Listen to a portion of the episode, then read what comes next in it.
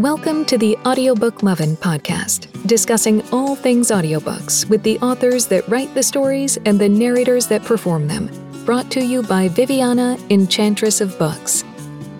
Hi, everyone. Welcome to season five, episode 15 of the Audiobook Lovin' podcast presents Enchantress After Dark. This is a new series with the same great content, just a wee bit more intimate with our guests. In the past two years, we've been the official podcast for the Allure signing in 2022 and the Readers Take Denver convention in 2023. And in 2024, I'm thrilled to be the official podcast for the Dark Star convention happening August 29th through September 1st in New Orleans, Louisiana. The Dark Star Con is a book convention focused on audiobooks and what's the next best thing happening in the audiobook world. Visit their website to learn more about this event and grab your tickets. And today, I'm excited to share and talk to author and narrator, Molly Briar. Thank you for being here and, welcome to the podcast. Well, thanks for having me. It's so excited because you straddle both worlds and you start as an author. So we're going to get into all those little lovely nitty gritty stuff um, in a little bit. We're going to start though with you telling us a little bit about yourself, how long you've been writing slash narrating, and how you got started. So, like a lot of people, I'm actually quite new. I started narrating two years ago and I started writing less than a year ago and that was because you know I, I reached a certain age where i stopped my last job and then my husband retired. So we were like what do you want to do with your life? What do you actually want to do? Because we had a little bit more financial freedom. And i was like i want to work with books because i've always loved books but it had never been a real possibility because you know to get into this it's quite expensive on the front end. So yeah when the opportunity happened um, Andi Arndt has narrator.life that does a lot of coaching. So I started doing a lot of the free stuff there and then started coaching and then got a few audiobooks and then started easing into writing because um, I wanted to analyze it from a business standpoint. Now and then I ended up going, I think I could do that. So eight eight books later, here we are. That's interesting too, because a lot of times people would have started maybe as the author switching into narrating, but you started as a narrator now going back into uh, writing, which is also something that some of the narrators have been doing when it comes to the writing, have you, are you like, as you're writing these stories, are you also going, oh, this is probably going to be an audio, so I'm going to have to do things a little bit differently as far as how that goes, or no? I think when you narrate, you start seeing what works and what doesn't because you have to say it, as opposed to when you you're just re- not reading something out loud. What happens is you kind of automatically delete things in your head, right? Like the I said tags or he said, she said, all of those like little little things that we kind of like speed read through. Mm-hmm. Because I have to stop and actually say it, I kind of learned a lot from writing just from having to like say it. Yeah, we don't think about some of that stuff until we're saying them out loud. And that's why so I don't do beta reading because my brain corrects it before I see the error. Right, especially if it's your own stuff, because I tend to read what I meant to say instead of what I actually wrote. Mm-hmm. Yeah, so reading out loud turned into like a really good teaching method for me to learn how to what better writing is versus like AI writing, for example. Like AI writing is riddled with terrible, terrible things to say out loud. Yeah, in case anyone listening doesn't know where our stand is, we don't like it. We don't want it here. We understand it's here, but it, and it, I'm sure it'll serve its purpose in other areas. In the arts, it's not it. Not in the human arts, definitely not. Mm-mm. I mean, you want to be the voice on my stovetop that says something to me like it's about to burn. That's fine. Would I prefer to have any of the other narrators saying that? Absolutely. But that also might be a little bit distracting if I have, you know, Emma Wilder saying, Viviana, your pie is about to burn. Be like, what? What did you say, Emma? oh my god! Like my so my narrating crush is Jason Clark, and I, you know what? If he was like, "You have methane in your house," I'd be like, "Really? Thanks." Thanks. I'm like, no, girl, that's not a compliment. exactly. yeah, right. I mean, anytime I go into an elevator, and I used to work for the Walt Disney World Company, that was the thing that would piss me off the most. Is we had these elevators in our office buildings, and I'm like we have so many artsy people. We couldn't get any one of them to narrate and say fifth floor. I mean, like pick a character, pick it, you know, kind of thing. And I'm like, no, fine. So yeah. So again, if you're listening to us, we do not like AI. It's not in the arts. Mm-mm. Mm-mm. We should just do an entire episode one of these days about AI and narrators reply to your freaking emails, and maybe we won't be talking about AI so much. Anyways, yeah. I mean, there's still a lot of awesome narrators that do reply to the email. So still not a valid reason, but I digress. you write some badass women. And I love a good badass woman, but I'm like, she's carrying their own gun. She's sticking up for him and, you know, she's rescuing him.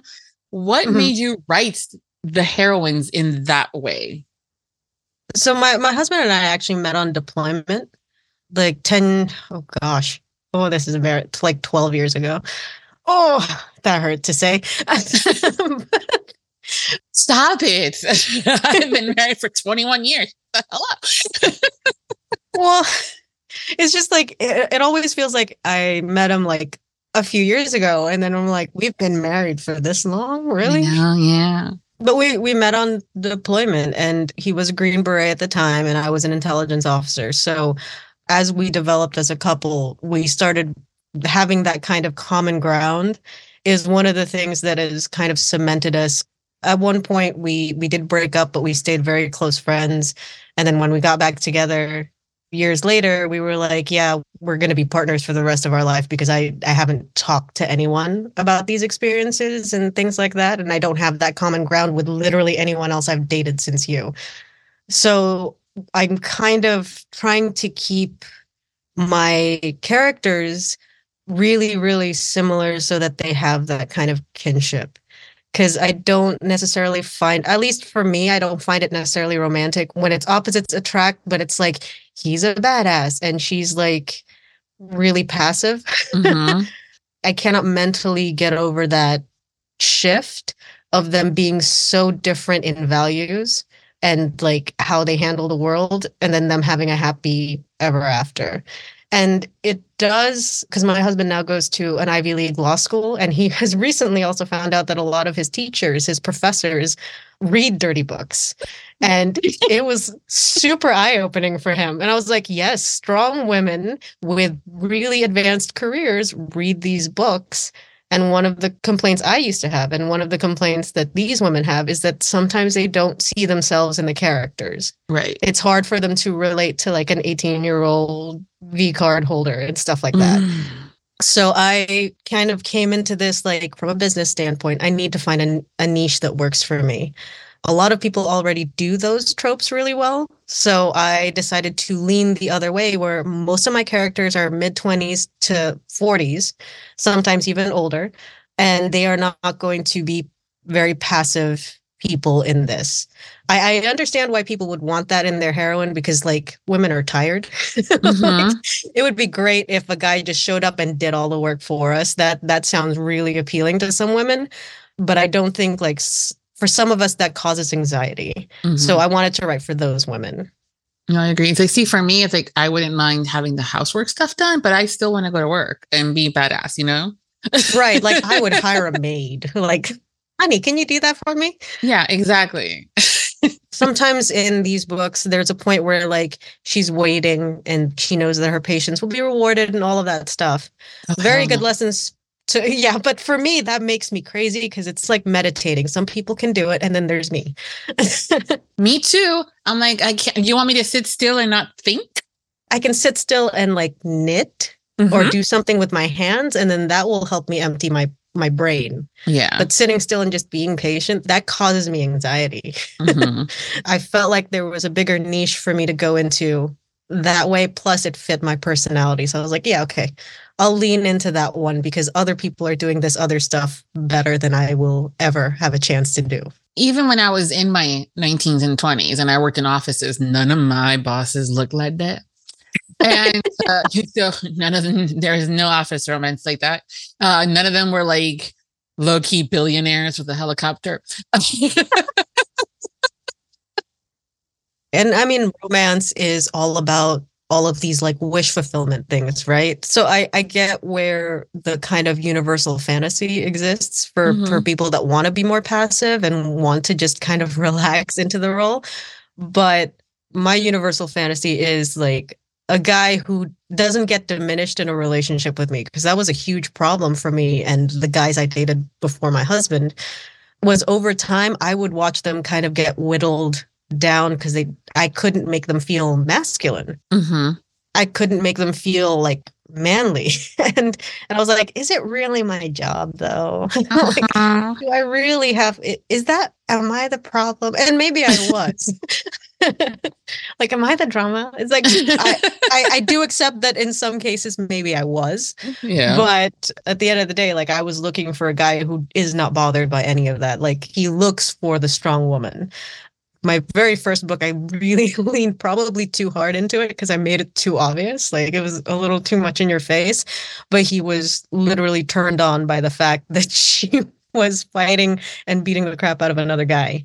And that just so apparently made him hard the entire book. I was like jesus. It's like scale it down. Come on molly. But also the character's probably going, but look at her. I don't have to do it for her. She can exactly. And and I'm letting her. That is her world. I'm gonna let her, and damn, she looks fine doing it. Kick his ass, honey. exactly because like you know she's she's all alone he's like yeah I'll, I'll back you up this is fun yeah, it's like very deadly golden retriever yeah. It's like that the other meme, like you know, talk back to you can talk back to me. Um, I'm I'll take care of it. You know, don't talk back to him. right Right. exactly But I mean, it's, Green Beret, no lie, that's a special forces and you know, you know, high end and and you, my dear intelligence officer, that's just also very core and smart and you know, badassery. I can totally see why you guys are like. I'm like, oh, such a good couple together. Not only can they have great conversations, but kick butt. Right that was i think part of his weird very weird proposal to me. He was like when the world falls apart and there's an apocalypse if i'm gonna have children if we're you know i would like a partner that can you know survive with me instead of like being another child. And i was like oh that's so sweet honey But you know, I get it. I totally get that. And I'll be like, yes, I want someone that can figure out strategy with me. And that if he goes into something, I'm not going to be like, oh, please be safe. exactly you know, so I get that. Is that how he proposed? Um, so he proposed kind of funny. So we do a lot of activities together. So we did a ski trip. He was kind of like softballing marriage to me a little bit. And I mm. was like, ha ha ha, great. We've been dating this time around for like three months. Shut up. and, and so he started showing me rings, and I am terrible. I was like, I like that one. I like that one too. That one looks nice. It's like, you are, you suck at this. So he just ended up making a decision. But we went out to Vermont to ski for like a week. And then he took me to like this like farm to table cheese place because I'm like a huge cheese fan. Mhm. Like the good cheese. Like we're talking like the the stuff that people hate, the like the stinky cheeses and stuff like that. Oh, Okay. yeah, it's hard to find in the US unless it is farm to table because of the FDA. And it was like all of these like local wines. And then he just like slid this thing across the table. and, and he was saying stuff to me, but I was like, cheese. Um, so I don't. I remember that line in the proposal, but I don't remember a whole lot of anything else because he was trying to be romantic. He was trying to make a speech. He already knew not to get down on one knee because I was like, I don't like the public stuff. Right. A public proposal would like just make me kind of angry. you don't want Molly angry. Yeah, I, I just don't like that kind of weird attention. So so he Mhm. just kind of like was sliding this thing towards me and he was like saying all of these nice things and I'm like, cheese. I, I looked over and I was like, oh, hi. It's pretty. so Shiny. that's basically like how I ruined my my own like him Oh. proposing to me. The other thing, aside from your badass heroines that you write, you write with diverse characters. Let's talk about that because I think it's an important conversation about diversity and inclusion and being able to write in you know your own voice and being true to character and and culture and making sure that it's accurate. Do your research, folks. right. Not all Latinos are Mexican, okay?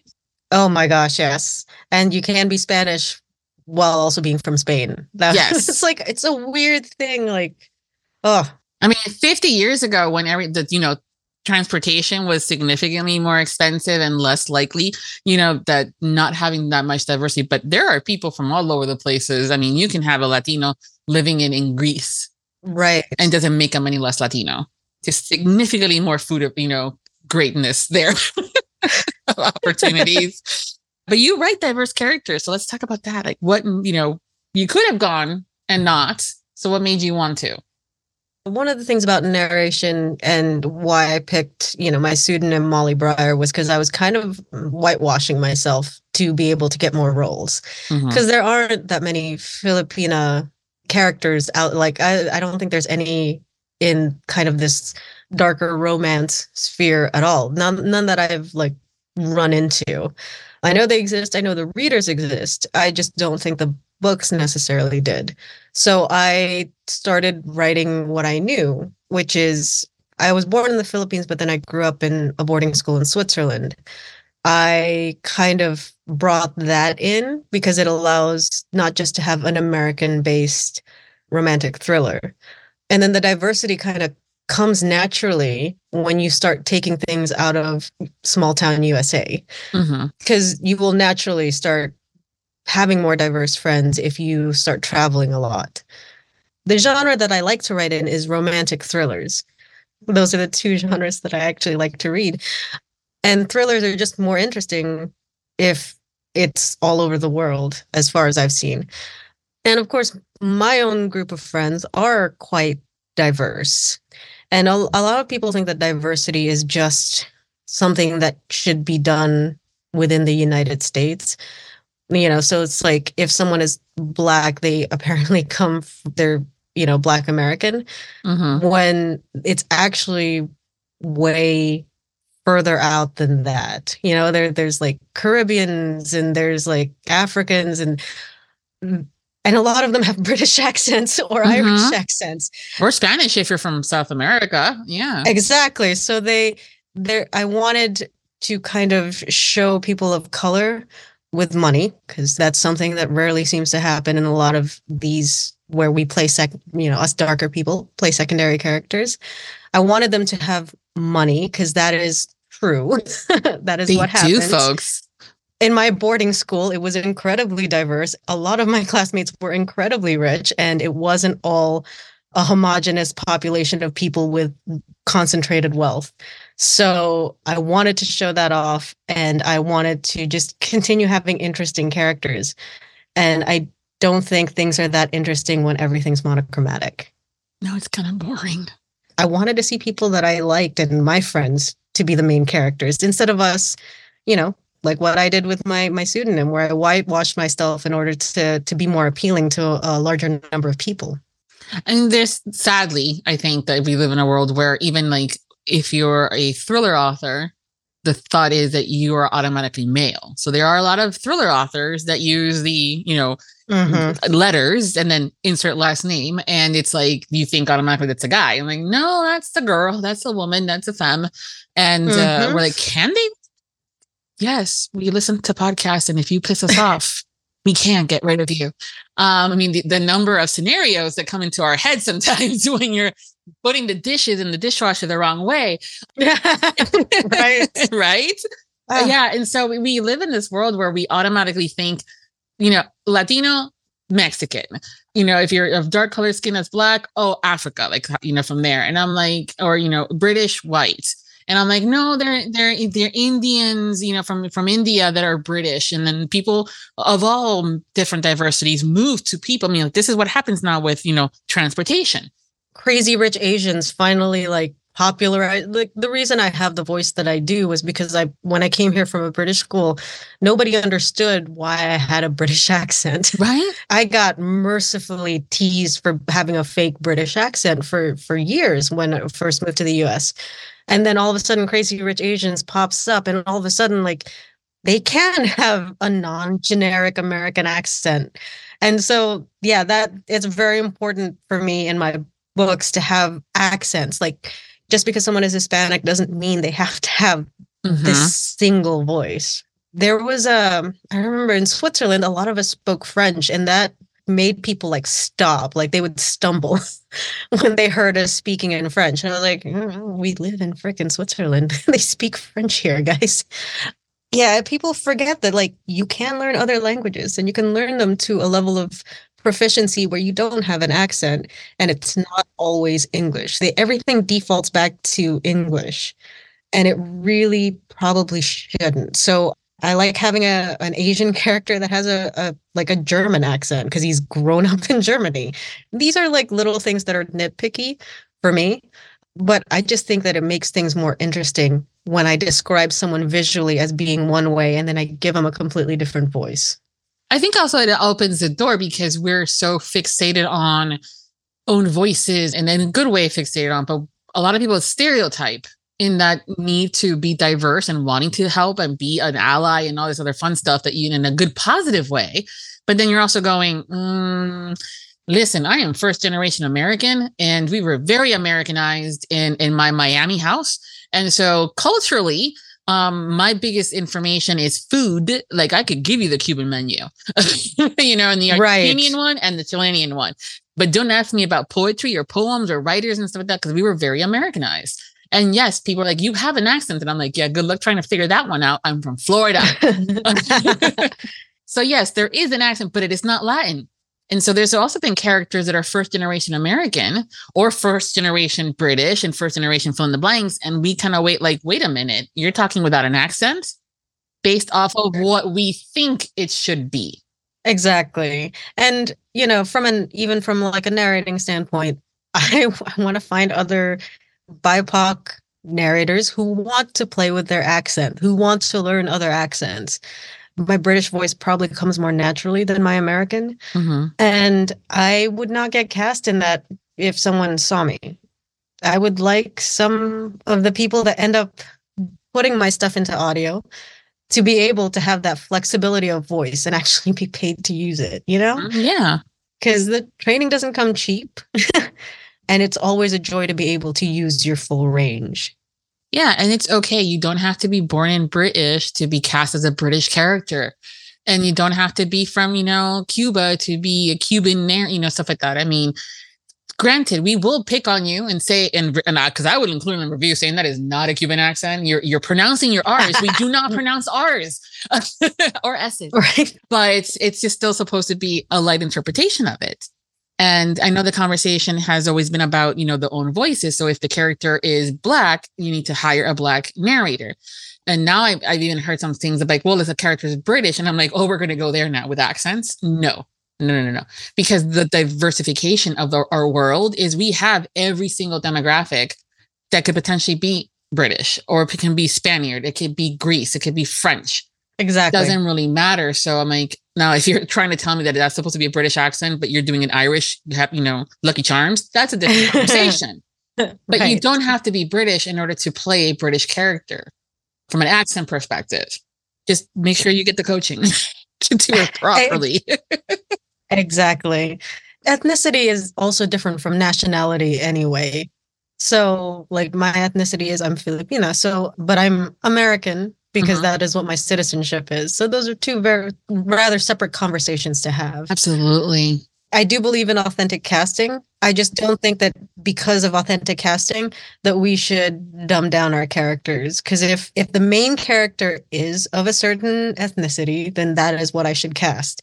But that doesn't mean that he's not going to voice these other side characters. Mm-hmm. So and if that means that he's having a conversation with himself in four different languages, well, sorry, bro. That's just what I'm forcing you to do. And not only that, but I'm like, good for you for having four different accents and being able to do different languages. I'm like, yes. I sometimes get messages from my listeners.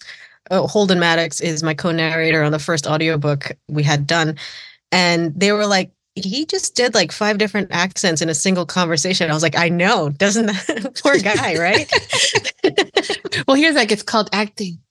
Yeah, but it's it's also weirdly like uh, I don't know, talking to yourself and yelling at yourself. I I, I have a, vi- a vision of him in his booth because he I know how he acts. So he like moves with is acting. So I'm like, are you like pointing at yourself and yelling at yourself while you're doing this other voice? And like, you know how people do that in the mirror or like those TikTok videos where they cut to themselves? Yes. I'm like, I imagine that he's doing that in Oh, his yeah. booth right now. yeah, but I think a lot of you guys, when you're doing a solo narration or a dual POV narration, where you have to voice your the you know in this case, let's say for you, it would be the the the femme character's POV, but you're gonna have her best friend in that character. You're gonna have the guy in the character. You're gonna have a bunch of just people popping in and out. You have to voice all those individuals. So I, as a listener, understand that it is not the heroine speaking; it is her BFF or the guy, you know, saying sweet nothings into her ear. right? So I pause between the dialogue when I have to change my voice. Mhm. I think Holden just like plows right through it. Yeah. and I kind of admire that. I wish he would film himself while he's acting because he's like a full body actor. So I want to see like, you know, him hunched and then suddenly straightened to play another character and over and over and over again. I think that would be great to watch. yeah. Um, no, I literally will press pause so that I can fix my voice to the other person. It's definitely, you know, practice and talent and also how you do. I know that I, I think I would be more like you where I had to be like, okay, and then maybe even listen to something first before I can start, you know, mirroring it. So that's the other thing too. But I'm also wondering, dude, if you're moving around that much, how is editing for you? Oh man. you all tell me we stay still as possible because any little sound can be picked up by these awesome mics that we have. And I'm going, mm. I stand in mine, but I have a pretty large booth. So I, I have the freedom to move. He I think he's in a, a smaller space. So I don't know. And he's not like a small guy. So yeah, we'll have to ask him when we have him on the show. so, Right? Holden, we were talking about you. Were your ears burning? how are you able to act in your little booth? Yeah, but even like Gary Furlong, I've seen him when he does. And now, and now I will say, Gary, let me know if otherwise. But I'm like, if, if that's how he narrates while he's in actual full blown production of an audiobook versus how he's doing his social media, I'm like, damn, your your mic must be like set up in a way where y- you only pick up your voice versus that movement that you were doing to get into the character. Oh gosh, yeah, yeah. There's a there are classes, entire freaking classes on that. They keep getting sold out so fast, um, that I haven't been able to get into them. But like, I know Shiloh has taken one of those classes. I think she is 21 Fix or something. I forget what it was called, but she did one of those classes to kind of like hone down her placement and her recording. Mm-hmm. And I I've been trying to get into that class forever, but every time it pops up, I'm like, oh, I'm too busy. I cannot spare this kind of time right now. Oh, coaching is like one of the huge things that I'm trying to spend more time on, but man, having other jobs sucks. that but also being like i think as a freelancer i know i've had this conversation with some of the other narrators and even authors it's it's a little hard to be like okay you mean i gotta take time off from working and being and getting the cha-ching to better improve my skill sets which is going to improve my cha-ching factor later but i'm supposed to be okay with it mentally i'm not. Exactly exactly. And of course like yes it will improve your craft in order to make more later on. However it doesn't have an immediate Mhm. thing it's like i have this certificate pay me more. It doesn't quite work that way. It can be like straining on the heart You're like, and then I gotta practice, and then I gotta do this a couple times. I'm like, yes, it's it's okay. You got. I go. We'll talk calendaring, but you have to do. I mean, there's. I don't care how long you've been narrating. I don't care if you are the golden goose of narration. All of y'all can benefit from coaching in one aspect or another, whether it's the business side, answer your emails, to accent mm-hmm. work. Even if you're not, reply. i am sensing a theme i feel bad because i don't like criticizing my colleagues but there have been times where i was like so what exactly did you do today and they're like oh well i saw this and then i saw this and then i saw this and then I, I was looking at this and then i thought this would be a great story and i'm like Mhm. what did you do for work today? And they just look at me like, you know, and I can hear them blinking. Yes.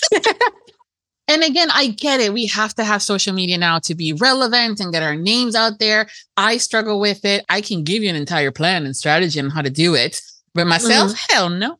And there's just these things, but there's still that part of things where we still have to, you know, ensure that this business flows. And, you know, when things are deadline and you have to send things to editors or your co-narrator, like if they got the files first and you decided that they're going to have a mixed accent of Valley figure out Texan for this character, guess what? they did the accent first. You and they sent it to you. My expectation is that you're to follow that accent work.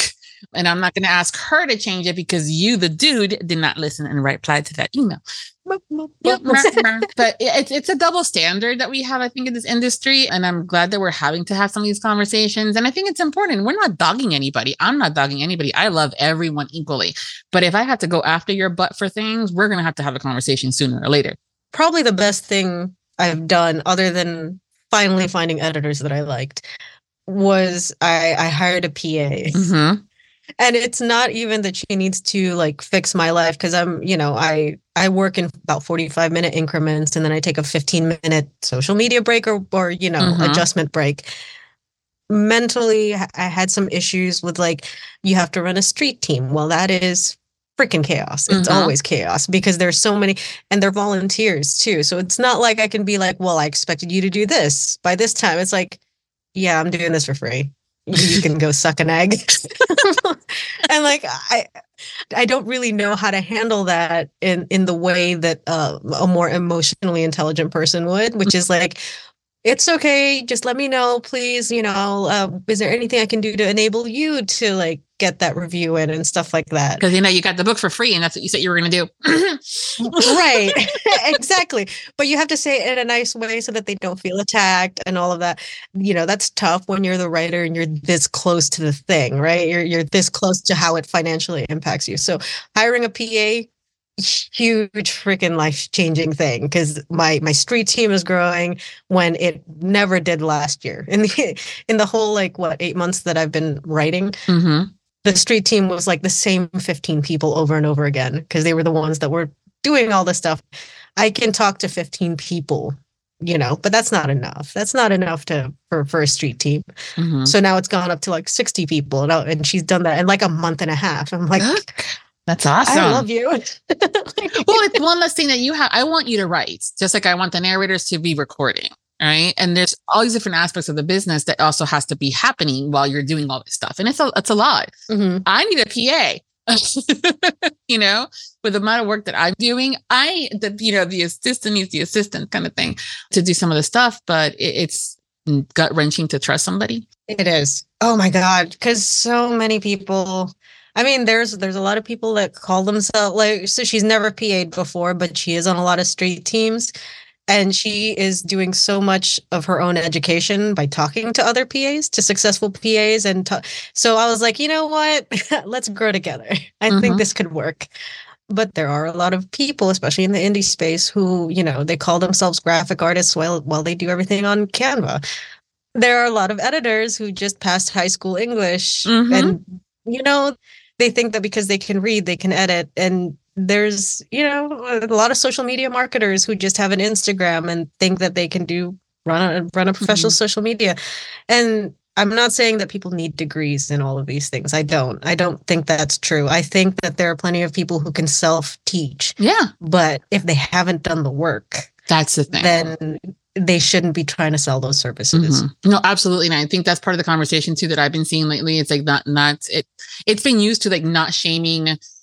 Oh, great, you just discovered audiobooks. I've been reading listening to books for 15 years, for an example. The whole like shaming someone for discovering. I'm like, I don't think that's happening so much. I mean, I, I, love it. I'm like, oh my God, you just got it. You got into audiobooks. Oh, let me give you a list, right? Of all the awesomeness. I, right. right? My thing has been the, oh, you just started listening to audiobooks maybe less than a year ago, but now you own a production company and you're casting people and the same two people that you love in the door. Okay, yeah, that's where I have the issue. Or I'm a graphic designer and I'm using Canva and I'm using a template and I just charge you $300 for it. You know, I probably my own fault here because I wanted to offload a lot of that stuff. But there have been some services and and things that I I had to pay for just so that I could like close out the relationship. Yeah. Because uh, of course, on the one hand, I I never want to be like you did this service, so I'm not going to pay you. It's kind of like, yeah, my bad. That was me. research is extremely important and whether they just started or you know like also but do the due diligence like like right now so the conversation with the whole part of it ai is that there are a lot of people using ai for graphic work and then saying oh i don't use ai the bitch you don't you know yeah you do Why do they have six fingers? right but even then some of the very basic like making a photo editing to make it look nicer whether it's the lighting and stuff like that that's part of ai's job too to do so there's different it's not just the extra body parts and appendages or oh look that looks like henry cavill and beauty and the beast kind of a thing where i'm like disney's gonna go after your ass Oh my god, that mouse is so litigious. Oh my god, yeah. But you know, rightfully so. If I but you know, whatever I create, it's my I've had my my work stolen. I've had people come into my ethics, you know, ethics here where I've trained them and they've stolen clients. I've had it where people have completely lied and made themselves the victims all because they wanted to have a phone number fill in the blank reasons, right? They've been I've been there. So if you're going to steal, know that there's going to be consequences. When those consequences happen, though, karma takes her sweet ass time, but she does get there. it there. does. It does there. But mess with the mouse, that's going to get there a lot quicker. Just say. right, right. Uh, yeah, the the mouse. The mouse is is a whole different thing. But yeah, no, this is why I believe in contracts. Yeah. Contracts, contracts, contracts. Yes. Um, contracts are for everybody. Mhm. you know, contracts protect everyone, NDAs protect everyone. yes. And even if you have no intention of ever suing anybody, having a contract and having a spat go public and you have a contract, that will always be a good thing for you if mm-hmm. you're doing the right thing. yeah. An NDA also is an NDA. Y'all don't. You know, don't bust that Right. I will send you a DM. No, no, you will not. It's not just in, in public conversations and stuff like that. There's there's a reason for it. And it's protecting you as a person and you as a reader, you as a client, you as an author and stuff like that. And it's just there's a lot, it's still business. If you're going into getting into any of this stuff, do your due diligence and learn about the business and spend the time in it first before you bust out with, I'm, you know, fill in the blank title and this is what I do now, kind of a thing. I'm like, I'm all for it. You want to start underwater basket weaving? By all means. But get in there, do the dirty work first. Right. And it's eh, it's kind of like the same thing with um and this became really huge during the pandemic. Oh yeah. So I was a professional photographer for a bit. I worked for a company and we did like newborn photography. Aww. Right? It was a really It's so cute time in my life. Yeah. uh, the, I clearly had baby fever. This was before I had my son. I'm over it now. Just kidding. But I did newborn photography, and I remember during the pandemic, everybody wanted to be a photographer. And I was like, okay, well, let's talk about equipment. And they were like, well, I was just going to use my iPhone. I was like, the hell you were. So I was like, so you you think that you can be a photographer without understanding how a DSLR works or Mhm. understanding I don't know Google. DSL, please, if you don't know what yeah, yeah. It's like uh, you, you you don't know the rule of thirds. You don't understand composition. It's like, so why do you think that you can charge uh, photography fees in this situation? And they were like, well, you know, I know what a pretty picture looks like, and I was like, Hmm. well, so you know, fast forward also during pandemic. Oh, I sound hot because I say the word "fuck" in a particular way for 15 seconds. Now I'm going to narrate an entire book. No, you're not. You need stamina. uh, the whole thing with Verba happened. Thankfully, that's out of the way. But it's still there's a lot of people out there that are like, "Oh, I'm a voiceover actor." I'm like, "Good for you. Ha- let's let, let's see your list of coaches." And um, because you sound stiff and uh, your character is not consistent across the 15 minutes. So yeah, it's easy to do a night a second stitch on Tiki Taki and sound hot. right. I am a developer. I love teaching. I love teaching. I love being here to help. If you have any questions, I will answer. But I'm also like, Google is your friend. Before you come at me with some questions, do a little bit of the work. I can let you then know, like, no, that ain't it, or versus not. But yeah, I think it's a, it, you know, then and the community as a whole, I think like they're easier on some of the newer narrators because they're more accessible uh, via social media is true. and I can get XYZ to say, good girl, Vivian. I'm like, "Bleh, sorry. Um, I'm sorry. Oh my Listen, I'm all for praise. I will not admit it. There are certain people that I'm like, "Mm, thank you. You know, but I'm not no. you know, there's certain there's boundaries and there's rules and there's dynamics and y'all people, come on. And just because he was, you know, they may have been doing this for a little while and they're replying to everything and telling you sweet nothings on the mic, all of a sudden now they have a thousand followers and blah blah blah. And I'm like, dude, no, you're setting precedents. But they're a lot more forgiving of the male narrators Oh yeah. You know, and things like that. And as much as there's some people out there, which I, I see them saying, we have to support the ladies and the femme narrators and we love them equal. And I'm like, yeah, that's not what you were saying in your DMs a second ago. no. Or like, well, where's those reviews? Where's those things? You know, same thing with those that, you know, say about diversity and stuff like that, but then they're only promoting the white ones. Um, so there's a lot of room for improvement, is what I'm saying. Um, and I'm all for having that confidence, but do the research, do the, the, the work again. And um, yeah, you're new and that's great. I love it. Fresh blood. I love fresh blood. I love it. I love the energy that a lot of the newbies have. But I'm like, yeah, you still sound stiff. You've been having, I don't care if you have 50 books, you're still sounding stiff. it's called coaching. in classes. I, I think maybe I've also like hit that age, you know, because I look at some of the people who are younger than me and I'm like, was I like that? No, I was a ball of freaking insecurity. I was an emo punk kid that didn't want to talk to anybody. How are you guys so shiny? How is this new generation so happy? How are you not a burning pit of anxiety all the time? and I'm like, maybe they're doing something, or maybe the you know us as the people raising them are doing something right. But I'm I'm looking at my son sometimes and and he's like doing breathing exercises to help calm himself down and i was like bro you're two and a half. I don't do that and i'm almost 40 yeah. Hell yeah but then i also look at my 21 year old which is why when you were going about the baby photos i'm like oh and i'm like no that's right because now at 21 hell at 12 they were rolling their eyes at you. But there's certain times where i like had a recent situation where i was telling him it was something like i needed help with something and it was and he was like yeah and like completely not bothered. And I'm like, I know I did not raise you. It's just again generational thing where there might be a little bit more emotionally detached about certain things. Some of them are very selfish. I think too about it's them and themselves and nobody else, and that's including career paths. And they will write other people's t- tailcoats to get there. And it's just one of those things where you're going, okay. But yeah, I, I I love the confidence that some of these individuals have. I just wish that the ladies may have some of that more confidence than the boys do because definitely in this industry, it's all about that and it's all about the guys. And as a cis female, I get it.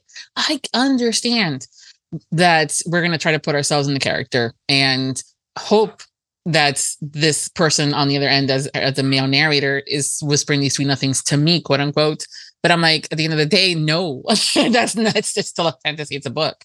Right. Oh gosh. And this is also so when I was pregnant, audiobooks were like a huge thing because there was so much to get done around the house that I couldn't read anymore. So audio that was when I first really discovered audiobooks. And now I am speaking to a lot of these, you know, my one-click narrators. Mm-hmm. I I am now speaking to them on a, a fairly regular basis. And I'm like, I cannot listen to you talk about these dirty things anymore because I now have a professional relationship. And I'm like, and so when they say like, good girl, I'm like, but you were talking about meeting them in person. You're going to be at the Dark Star Con in, in August signing. How exciting is that? so it's it's hard for me to like leave the house in general because I I don't like people scary. um, I am a person of routine, so I don't necessarily like intend to ever go to a lot of conventions. It was just that this one was specifically authors and audiobooks, which I'm obviously passionate about. And it was in a great location. So that's why I kind of picked Dark Star Con to be the one convention I go to this year. Because uh, I've been to Denver, I've been to all of these other places. So it's like, I've never been to New Orleans. It's like one of the few things left on my bucket list. So it's like, ah, oh, Troy Duran, you read my mind. in the past I, I had used like okay okay great that's a great convention i love it oh great so and so is going to be there do i want to go to that city no i haven't been yay this will be like i think the fourth been to new orleans but damn those beignets are so worth it and there's also something always new to find and um, new authors that have used that city as a landscape to their story And I'm like, oh, I know that part. That was in so and so's book. Miss Sherilyn Kenyon. I love her. Oh yes, but also the like the classic you know the classic monster romance anne rice. I know i know she doesn't know she shouldn't be classified as monster romance but it is what it is now. Mhm. but yeah the original vampire temptress. I am very much looking forward to going down there. I'm actually going to spend a few extra days so that i can scurry around jazz clubs and sightsee Yeah, we've been sending each other like DMs on, on on media saying, look at this one. Look, oh, look, this is a vampire themed restaurant. oh yeah i want that a to margarita in a bloodbath? Yes, yes. that looks like so much fun and i want to do like all of, i want to do the stupid tours through the like the cemetery yes, I wa- did do a ghost tour one time. It was good. Oh, During the daytime, you know, it's non-suspect because like they have those gates and fences that you know that are ornate and this is you know it's typical New Orleans, you know, French quarters kind of thing of the court. And I'm like, and then the tour guide goes, and those look like penises because they are. I'm like, oh, they are okay. So things that sometimes you wouldn't even notice, they point out. It's like man knows his audience. Good Yeah. for you. In this case, there were a few of us. I'm going, yeah, mhm, he does. But even some of the things that the the horror stories, um, and Oh, the, yeah. the ghosts and things like that of happening, and I'm going, but you walked by that same building hours ago and didn't even think anything of it, and then you learn about the stories, and you're going, oh, okay. I absolutely want to do like an evening ghost tour or something like that, like one of the ghost walking tours. I think that would be so much fun. I am definitely be bringing my sage and my black tourmalines and my black obsidians. I am coming prepared this time. So I am not that. Per- I I don't believe in anything. So I still like ghost stories though, and I think this is like a hangover of of being you know from a, a Catholic culture. Mhm. it's such a rich part of at least being Filipino is like we have a lot of mythology and Yeah. uh, we take it like in a weirdly serious way. and even though my family is very like we are all very detailed data oriented human beings sometimes there's like this we we still have these weird superstitions Mhm. that gets passed down from person to person i'm like i'm sure that was just a coincidence but then get the right lighting and you're like "Mm, maybe it is an eclectic world that we live in, and uh, and then when we go to cities like New Orleans, you just don't know. Yeah. So it's it's exciting. I think as a non-believer, it's almost more fun for me to scare myself with ghost stories because it, it's so uncomfortable. But it's uh, at the end of the day, I don't bring it home, and it's just it's just fun for me.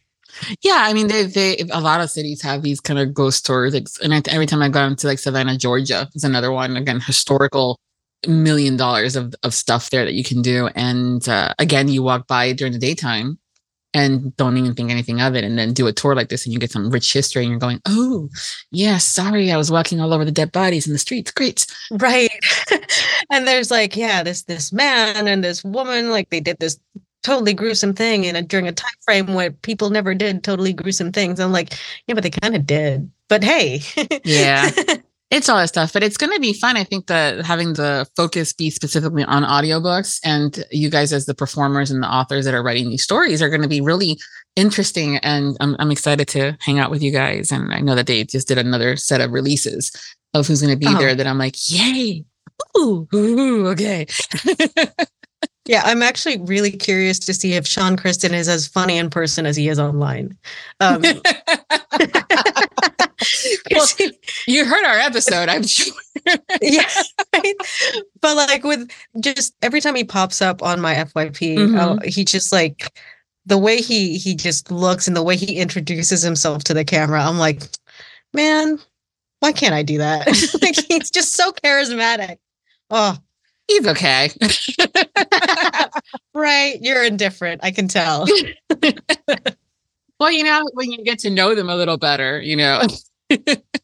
Oh yeah, and then like of course I want to see Sebastian York live. I, I want to see how he, because it's always like it's a weird guilty pleasure for me to watch somebody that gets recorded hmm and then all of a sudden they're they're doing everything like you know one take. I always enjoy that because it's kind of like a weird uh, learning point for me.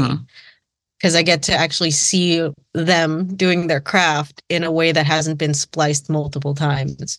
Yeah, I mean that the recording of the so we have Tara Langella, uh, Lucas Webley, that from a uh, JT Geissinger's novella that they're going to be recording there alive. It's going to be interesting to because you guys are so used to doing it by yourselves in a booth. Yeah. And with multiple takes, depending on what, you know, if you catch yourself or not, I'm like, I could have done that differently. Or, mm-hmm. and, and, and, you know, three lines later, in anger, she said that, and you're going, damn it, I was being cute and funny. uh, so to do it kind of like in that one take and to kind of see all these, you know, big names and stuff, because Tara's huge in the VO oh, yeah. work and stuff like that. And, you know, Lucas has also been doing a lot of more VO work as far as games and, and other things and animation. Sean also does stuff. He's not in that group of as far as that novella, but yeah, I mean, seeing y'all in the wild is always fun.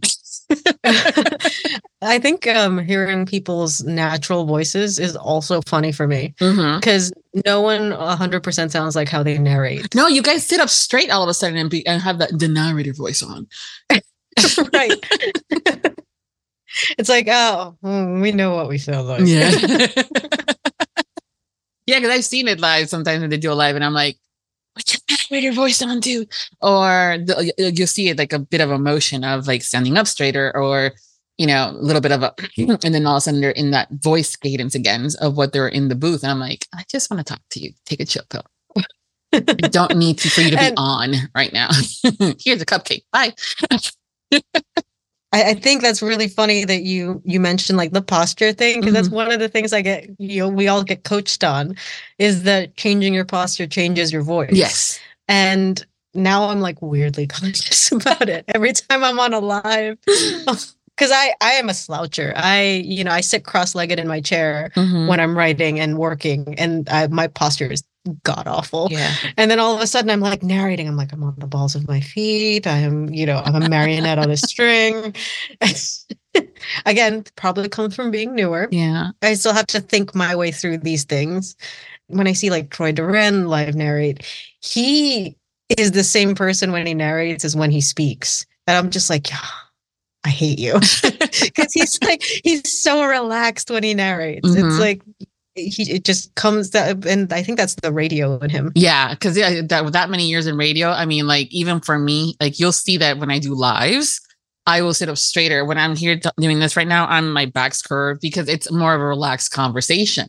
With troy being with radio so long i mean it, it's just i don't want to say shooting the shit because it's still work but it's a different kind of environment. You're a little bit more relaxed. That's why I love kind of getting coaching because I if I get coaching from someone who does uh, like computer VO work, mm-hmm. like the character work that they do is always like amazing. Mm-hmm. And then when I deal with like a theater person, it's all about sustainability, consistency, and you just kind of see it in the the way they handle their craft. Mm-hmm. And then you have a radio person, and they're just like, this is who I am. Yeah.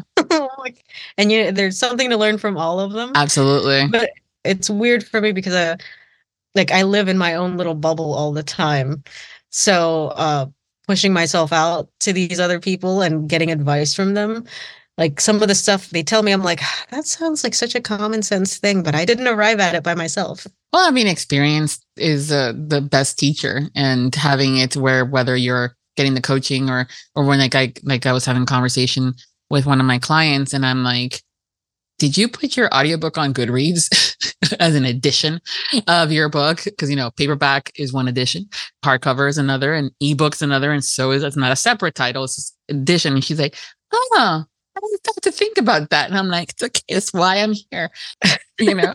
and it's because you're so in the trenches and, you know, you're constantly going and going and sometimes getting that information that may seem like common knowledge for some people, is not for others or the time. I'm like, oh, I'll do it later. I'm like, oh, I forgot to do that. I forgot to send that. Blah, blah. Oh gosh. Yeah, I'm terrible at that. I have like all of these post-its that I'm staring at right now of things that I haven't done yet. Right. Well, like like playing the game of two truths and a lie.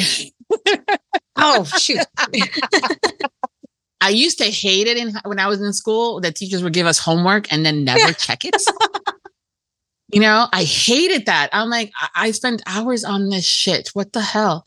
I hated it. So I'm like, I'm like, I give you guys homework, so we're gonna do it. So we're gonna play this game now of two oh. truths and a lie. Hopefully, you didn't tell me your your, your stuff already. I'm mentally like, yeah, reorganizing things because I think I did. it happens all the time. They're like, so I'm like, I may start adding that and add some backup just in case you reveal what some of these things are. But also, it's like a test. Like, was Vivi paying attention? I'm like, yes, Vivi was paying attention. Right. oh. Right. Oh God. So we're gonna tell us three things about yourself, and we're gonna try to figure out which one's the lie of those three things. If you're ready. Okay. Um. Let's see. I went skydiving with my husband, and uh, we accidentally got him in an accident. Or, well, I guess that's redundant. Um, I went skydiving with my husband, and he had an accident. I have been to over 30 countries and I speak three languages. It's all in the details because she could probably speak more than three languages. With your military background and also just schooling and stuff like that, easily over 30 countries. And the accident on on, on skydiving, I'm like, why would you want to jump out of a perfectly well so those are your three options. Okay, so which is the lie? Is the uh, skydiving with the hubby and having an accident nope. the lie? That one's true. oh no! Oh, he's fine. It's just that he had to pull his reserve. He's fine. and, you know, it was probably his fault. Maybe. No, actually, mm-hmm. it was probably me. But it, he just had to pull his reserve, and he landed just fine. So, is it the over thirty countries? The lie. Then? That is the lie. Yes, I've actually only been to a little over twenty. See, numbers, people. right? That's why I have to do the specifics, right? yes, it's it's how it works, you know. but yeah, okay. I was kind of hoping that there wasn't an issue with the accident, so I was kind of like, let that be the lie, please. But if he's okay, he's fine. Um, so we are licensed skydivers. So having accidents mid-flight, it's kind of like your car having problems at some point or another. It just it, there's a lot of things that can statistically speaking, it's going to happen, right? Yeah. And there, it, but statistically speaking, chances are nothing bad will happen if you just know how to handle it. So that was it. His first parachute just had too many twists, so it, the canopy didn't open to slow down his descent. He let it go. Another one came out. That's what it's there for. mm-hmm. Still, like for about five seconds, I was watching him flail, going, "Oh no, I just killed my boyfriend."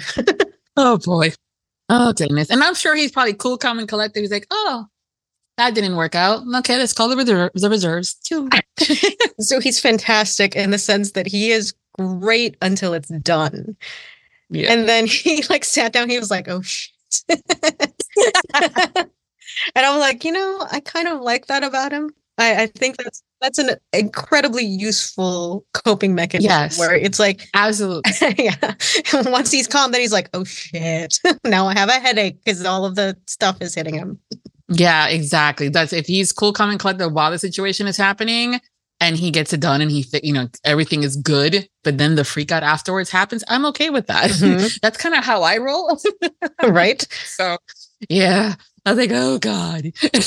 yeah. so the uh, other thing that we do is this. So traditionally it would have, you know, after we, you know, after we're done with our talk, we go into the segment for the patrons where we do a quick round of would you rather. And one of the questions is, would you rather tell everyone your guilty pleasures or never partake in your guilty pleasures again? And then we get the answer nine times out of 10. Everybody's like, oh, I'll tell everybody. Right. Yeah. Well, it's easy for you to say that when no one's going to ask you as a follow up. So what were those and we kind of, kind of, I always say as a, as a fun remedy, like it's okay. And the next time you come back as a guest, we're going to have that conversation about your guilty pleasures. And uh, never really did. So I'm like, you know what? It's just going to be a new segment where we're going to have about the conversation about what these guilty pleasures are because we're going to have a talk about it. so, because again, nine times out of 10, you're going to bust out with, oh, I'll tell everybody. Well, we already did the stinky cheese. Yeah. like this was uh like I remember getting an Airbnb over a cheese shop when I was in France and it was oh, it was a beautiful decision, but it did smell terrible. But I was like, there's cheese, so I don't care. so my guilty pleasures are are kind of boring. It's, you know, basically wine, cheese, and chocolate, which goes with having come from Switzerland. I am a huge snob about those things. And especially like you know um, in the us we think that swiss cheese is like the light yellow one with the holes in it mm-hmm. but there are like 16 or 17 different kinds of swiss cheeses i have uh, kind of a weird peeve where people think that like a charcuterie board is just like an adult lunchable. I'm like, that's that is not. It, it's like I, I have gotten better because I've had some time to reflect that I shouldn't randomly lecture strangers on. I know it's a joke, but like, so those are my guilty pleasures. But I also think that my unintentional guilty pleasure is I love to freaking discuss really obscure and ridiculous topics that I've gone down the rabbit hole. Like I mansplain.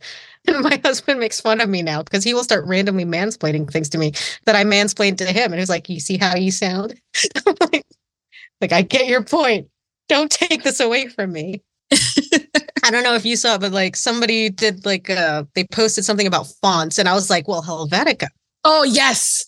Helvetica. I was like, Helvetica is my favorite font because it's named after Switzerland. And I like the whole thing, and I was like, I am such an asshole. Well, I see. I oh, it's again from a graphics perspective. It's a good font, Helvetica. There was another one that I saw. Uh, oh God, it's almost been a year. I had to find that clip because I had to send it to you guys. But it was this whole thing about the fonts, and it's a very pretty font. But I did not know that it was from Switzerland and things like that. So I'm like, oh, that's that's interesting knowledge. So I was like, okay, cool. So I took it as, oh, look, she's sharing her insight. That's awesome. Right. But there's like a fine line between sharing insight and being a dick, being obnoxious. Yes. I have absolutely no awareness of where that line is. It's okay. We'll come up with a safe word, like a code word. And if that ever happens while we're in public in groups, like when we're at Dark Star, we're like, no, no, no. Maybe it could be Helvetica. Let it go. Let it go. Helvetica. That's gonna be the safe word. uh, yeah, I'm like, I'm usually like so far gone by that point. I'm like, no, no, I just need to finish my point. It's like nobody cares. Take it down a notch. And yet we'll have people that are confident and don't give a fuck and just blur out shit. So I'm like, hey, it's okay. It's right. Okay. it's okay. Depends on the audience, depends on time and place. I'm yes. Oh my God. But what if it's like something I've nerded out on? I have zero respect for time or place. yeah. Well, you get excited about it. I mean, people, I think when they're excited about something, you can kind of tell. Mm-hmm. Like, just like when I say that I can tell when a narrator was mm, or phoned it in or was really excited about the role. Right. There's something in the in the tone and there's something. The way they lean into it, it feels like they're leaning. Right. Yeah. Yeah, and they're they're, they're or they're having fun. It's very, you know, I can tell. They're playing. Yeah, exactly. But also that's the same thing like when there's knowledge and stuff. If you're excited, oh, I didn't know that. I will let you go and tell me and educate me and things like that. But then I will also be like, Helvetica's a safe word. but you're also a lot more forgiving. There are times when I've seen people's eyes glaze over and I know they're just being polite, but I cannot. and, and I'm like, oh God, how long has your face been like that? I am so sorry. yeah. It's like, oh, look, there's cheese over here. Come here. Come on, right which I have been assured of at this Dark Star Con. That mm-hmm. oh, I'm sure. I'm sure Troy is probably going to be like, "We're going to have a charcuterie class." I'm like, "Oh no." I'm gonna be like the kid with my hand up in class, and I'm gonna be, I'm like, just, I'm gonna apologize ahead of time. When it comes to something that we're passionate about, we all become that person to some extent mm-hmm. or another. So it's okay. It's all okay. but yeah, and nine times out of 10, also, you guys are like, oh, uh, I'll tell every my guilty pleasures. And everybody's always thinking, like, ooh, you know, dungeons and other things. And it's like very like, I just like wine and cheese. Yeah. Man, I'm boring. No, but that's the thing. It's really not. I find it extremely interesting to kind of get to know that side of this is what you think is a guilty pleasure. But then I'm also the friend that will bust out with at an event saying, Hey, I got some cheese and some wine for you because I, you know, yeah. Because I like my spoiling my friends and stuff like that. So I guess my guilty pleasure is more that I I have a very specific stuff that I like. And I think and I feel guilty about partaking in them because they tend to be expensive in this world of skyrocketing grocery prices. So I I do feel guilty spending like 80 bucks for a bottle of something that I I actually like. Or like $9 for a pound of Gouda cheese at Publix. Yeah. oh yeah. but I go to like the specialty cheese shop. So it is Yeah, like, well I've done that too. It's like 40 bucks for this thing of this wheel of cheese that's like, you know, going to last you a meal. And yeah. you're like but it's worth it it's like, was it? Was it? I'm like, yes. so that's where my guilt comes from. Is like I look at the price tag and I'm like, this is such a luxury that isn't worth it, except it is. It is. It's those little things. So before we go, I do want to know what's coming up for you. What are you writing? What are you narrating? What's you know that you can tell us? What's coming up? So the the book that I'm finishing up writing, it's called uh, Protect Your Queen. It's a new series. The reason I'm stressing out about this book so much is because I do have Jason Clark, my narrator crush. Um, he's gonna narrate it. So I'm like, oh, and this is terrible, but like having him like I've had other narrators that I've enjoyed narrate my other books, but in my head I'm like, oh God, please just don't think I suck. I'm trying to finish up this book and then Jason Clark will be narrating that with me later in the year. So probably end of spring release for that one. It's a bodyguard romance. Nice. I like the title, Protect Your Queen. Mm-hmm. And knowing you, you were like, protect me for what? What the fuck? I could do myself. this one, I tried to like kind of pull back. I mean, she's morally great character in the sense that she's kind of mischievous, but she's not necessarily the same kind of female that I've been writing before. She's actually a little bit more delicate. Um, because I just I wanted to explore a different character. He's a strong man, but like in a quiet way. And this book is more about music than anything else. It's about a singer and it's about a bodyguard who basically got injured and could no longer be a musician.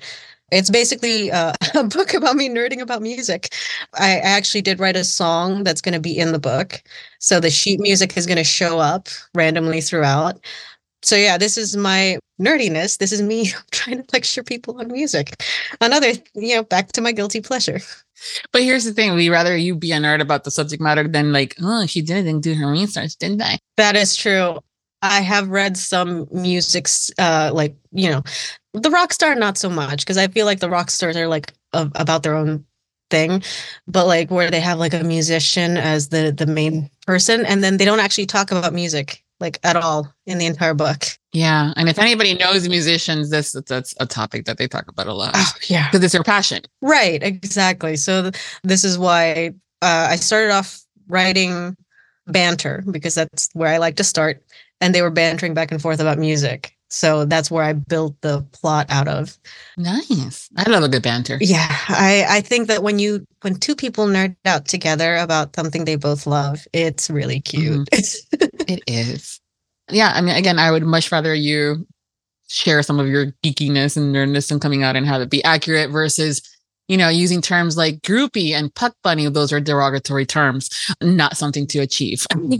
Right, right. And, you know, as much as fans, groupies, paparazzi media, and all of those things seem to play a role. I also don't think that my friends who do, because I, I come from, my family lives in the LA area. My friends who did end up going to work in Hollywood, they don't really care about those things as much as I think people believe mm-hmm. because we are the fans. So I guess we see it more. But I don't think it's as big of a deal as people think it is, which is why, like, the whole like I, I do not like the Puck Bunny groupie fans, like where mm-hmm. they kind of they're disrespectful to their fans because I don't see that as a common thing, unless the guy's a jerk. In which case, I don't. Yeah, he has no business being the star in my book. Yeah, absolutely not. That's the villain side character. He might get a book and redeem himself in like 15 books later, but still. right. The arc is going to be stop being a dick. yeah. I, I don't like the kind of romances where the guy might objectify all other women except for mm-hmm. her. I don't find that sexy. So if mm-hmm. I don't mm-hmm. find it sexy, I can't write it. Um, I know other people might like it. It's just I know that if I don't find it appealing or romantic, I cannot write the romance. But that's also what's great about this, uh, you know, the genre of romance is there's something for everybody. Mm-hmm. And if that's what you like, that's what you like. That's great. No one's yucking anybody's yum, as they should not be doing but I, am also like, oh, I love the when again, kind of going back to that, you're passionate about it, and like, great, love it. I also think that some people are rewriting negative experiences with these books, which is why they like the bully romances and all that stuff. They're rewriting something that they have experienced, and it gives them control. So I respect that. It's not my coping mechanism, therefore, I don't think I will do it well. But that's good. That way you're not trying to, and then you know, right in the reviews. I think it would definitely reflect. I think it would definitely reflect in the reviews. And more disappointingly, the fans that do talk to me, I think they will know and they will talk to me about it, and that would just hurt my feelings too mm-hmm. much. I think the worst review I ever got. It was not a bad review. It was a three star review. It was just that their criticism was so legitimate that it hurt my feelings. so Aww. they were right. Mm-hmm. But I am more scared of that than I am of like one stars. no. Well, it's hard to reflect and stuff like that. You know, like my thought is reviews are like assholes. We, you know, it's an opinion. We all have one but you can also provide some feedback to an author about maybe something that they missed on the plot or hey this wasn't figured out or you know sometimes it was very choppy writing. There's there's a way to do it without coming across as an asshole either and yeah you know. and this person didn't which is probably what made it worse. It was like your parents saying i'm disappointed in you and i'm like oh, i'm so sorry. I'll yeah, do better. it's hard it's hard, but you know, you learn from it, hopefully, and, uh, and you don't do it again, hopefully. I mean, I probably will. If I write enough books, it's going to happen again, but it happens. We're human. It's okay. I try to write very specifically for things that I can find romantic because if I don't find it romantic, it's going to be seen in the writing. Oh yeah, I'm like it's uh, like with anything. Like I know, like if there's a dish that I'm cooking and I'm like not happy with it, you can tell there's gonna be something off with it. Yeah, and I yeah. Hmm. well, I'm excited for this new series, Protect Your Queen. Excited that you got Jason Clark to narrate it, so that's going to be fun. At the same time, I'm going to be like, so your crush, huh? oh my god! but still it's it's fun it's fun to have this kind of thing so it'll be good it'll be fun right until my next crush yeah right and that's great i love that we can do that too like next i doubt it just because he's such a versatile actor it's like oh yeah. he's like the henry cavill of voices for me yeah, you know, but that's the thing too. There's always someone else out there that's like challenge accepted. I'm like, really? Also true. And also, and some of them do it, and you're going, damn. And others like, mm, try again later. Um, and that's okay. It's like doesn't quite hit the spot doesn't get the spot, but it's okay. And I know that we all have different tastes. So uh, just because he's my taste doesn't mean that everybody. Absolutely. Thank you again for taking the time to hang out with me. It's been so much fun. Yeah, it has. Thank you so much. If you're not following Molly on her social medias, don't worry. I will give you guys all the links. You guys don't have to find them. They'll be over at the episode's uh, main page at Viviana Enchantress of Books. Don't forget to grab your Dark Star tickets they are on sale now, but you know, they're selling fast. So make sure you get them. You can visit the Dark Star website at www.darkstarcon.com to learn about all the latest updates as far as who else is coming and of course purchase your tickets. And until next time, happy listening. Thank you to all of our audiobook loving podcast Patreon. The audiobook loving podcast has special Patreon access levels Join today to receive benefits including early access to episodes, shoutouts, special exclusive content, and much more. Support the podcast by becoming a Patreon at www.patreon.com forward slash audiobook loving. We thank you for your support. Thank you for joining us on the Audiobook Lovin' podcast, hosted by Viviana, Enchantress of Books. For links and more information discussed in today's episode, previous podcasts, or the audiobook Lovin' series, please visit our website, vivianaenchantressofbooks.com. If you enjoyed today's episode, please leave a positive review wherever you listen to our podcast. Until next time, happy listening.